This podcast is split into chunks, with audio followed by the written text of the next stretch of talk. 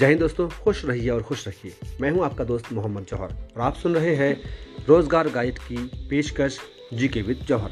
आज हम बात करेंगे करंट अफेयर्स साप्ताहिक एक पंक्ति, यानी कि पिछला सप्ताह 15 नवंबर से 20 नवंबर 2021 के बीच जो भी करंट अफेयर्स हुए हैं, उनके बारे में सिंगल लाइन। तो हम शुरू करते हैं, आइए। दोस्तों, फीफा वर्ल्ड कप 2022 जिस देश में आयोजित होने वाला है, उसका नाम है कतर। तेलंगाना के जिस गाँव को दुनिया का सर्वश्रेष्ठ पर्यटन गाँव चुना गया है, वो है पोचमपल्ली। हाल ही में दिल्ली में स्थित रक्षा अध्ययन और विश्लेषण संस्थान आईडीएसए का नाम, जिसके नाम पर रखने की घोषणा की गई है, वो है मनोहर पार्रिकर।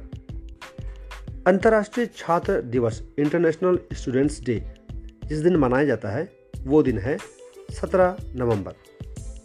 हाल ही में जिस देश ने भारत की वायु रक्षा क्षमताओं को बढ़ावा देने के लिए भारत को एस 400 मिसाइल प्रणाली की डिलीवरी शुरू कर दी है, उस देश का नाम है रूस, रशिया। भारत ने अभी हाल ही में अंटार्कटिका के लिए अपना जो अभियान शुरू किया है, वो है इकतालीसवां वैज्ञानिक अभियान। अंतर्राष्ट्रीय ऊर्जा एजेंसी आईईए ने बयान के मुताबिक, ग्लोबल वार्मिंग को कम करने के लिए वर्ष 2030 तक दुनिया को मिथेन उत्सर्जन में जितने प्रतिशत की कटौती का लक्ष्य ज़रूर हासिल कर लेना चाहिए, वो है 30 प्रतिशत।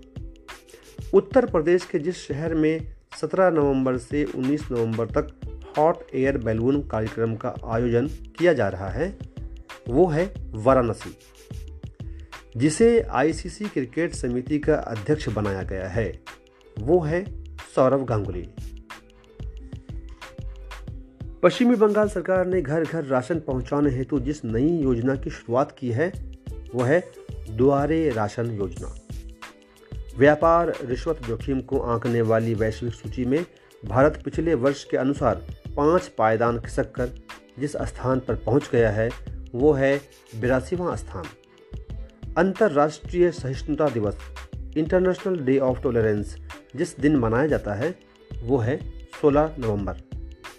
वह देश जिसने 17 नवंबर 2021 को यूनेस्को के कार्यकारी बोर्ड के 2021 से 25 के कार्यकाल के लिए एक बार फिर से चुनाव जीत लिया है, वो है भारत। कर्नाटक सरकार ने 16 नवंबर 2021 को जिस दिवंगत एक्टर को मरणोपरांत कर्नाटक रत्न पुरस्कार से सम्मानित करने की घोषणा की है, वो हैं पुनीत राजकुमार। केंद्र सरकार ने हाल ही में प्रवर्तन निदेशालय ईडी के निदेशक संजय कुमार मिश्रा का कार्यकाल जितने साल के लिए बढ़ा दिया है, वह है एक साल। हाल ही में केंद्र सरकार ने पाँच राज्यों के सर्वाधिक पिछड़े चौवालीस जिलों में ई गवर्नेंस का लाभ देने के लिए जितने करोड़ रुपए की योजना को मंजूरी दी है वो है छः हज़ार चार सौ छियासठ करोड़ रुपए। हिंदी की जिस प्रख्यात लेखिका का 90 वर्ष की उम्र में निधन हो गया है, वो है मन्नू भंडारी। केंद्र सरकार ने केंद्र सक्ष क्षमा कीजिएगा, केंद्र सरकार ने केंद्र सरकार रक्षा सचिव, गृह सचिव, रिसर्च एंड एनालिसिस विंग, रॉ के सचिव और खुफिया ब्यूरो, यानी कि आईबी के निदेशक के कार्यकाल को जितने साल बढ़ाने के संबंध में गजट अधिसूचना जारी कर दी है वो है दो साल। जिस भारतीय क्रिकेट खिलाड़ी को प्लेटो फुटवेयर ब्रांड ने अपना ब्रांड एम्बेसडर नियुक्त किया है, वो हैं राहुल द्रविड़। राष्ट्रीय प्रेस दिवस, नेशनल प्रेस डे, जिस दिन मनाया जाता है, वो है 16 नवंबर। हाल ही में जिस देश ने अमेरिका को पछाड़कर वैश्विक धन में वृद्धि कर शीर्ष स्थान हासिल की है, वो है चाइना। भारत सरकार ने सुशासन को बढ़ावा देने के लिए मंत्री परिषद के सभी सतहत्तर मंत्रियों को जितने समूहों में बांटा है, वो है आठ, यानी कि आठ समूहों में बांटा है। कोलंबिया के एक पूरे शहर का सफाया करने वाला जो ज्वालामुखी अब फिर सक्रिय हो गया है, वो है Nevado Del Ruiz. Supreme court collegium ने देश के पहले समलैंगिक जज बनने को लेकर जिसे मंजूरी प्रदान कर दी है, वो हैं सौरभ कृपाल। भारत के जिस राज्य में 15 नवंबर 2021 से 19 नवंबर 2021 तक इनोवेटर्स और स्टार्टअप्स के लिए इंडिया टेक्नोप्रेन्योरशिप सीरीज़ का आयोजन किया जा रहा है, वो है केरल। हॉकी पुरुष जूनियर विश्व कप 2021 के लिए जिस खिलाड़ी को टीम का कप्तान बनाया गया है, वो हैं विवेक सागर प्रसाद। संयुक्त राष्ट्र जलवायु परिवर्तन सम्मेलन 2022 की मेज़बानी जिस देश को प्रदान की गई है, वो है मिस्र। संयुक्त राष्ट्र बाल कोष की रिपोर्ट के मुताबिक, विश्व स्तर पर जितने मिलियन बच्चे दिव्यांग हैं, वो हैं 240 मिलियन। जिस टीम ने ICC T twenty world cup में न्यूजीलैंड को आठ विकेट से हराकर अपना पहला टी ट्वेंटी वर्ल्ड कप 2021 जीत लिया है, वो है ऑस्ट्रेलिया। राष्ट्रीय क्रिकेट अकादमी एनसीए का अगला प्रमुख जिस पूर्व खिलाड़ी को नियुक्त किया गया है, वो हैं वी वी एस लक्ष्मण।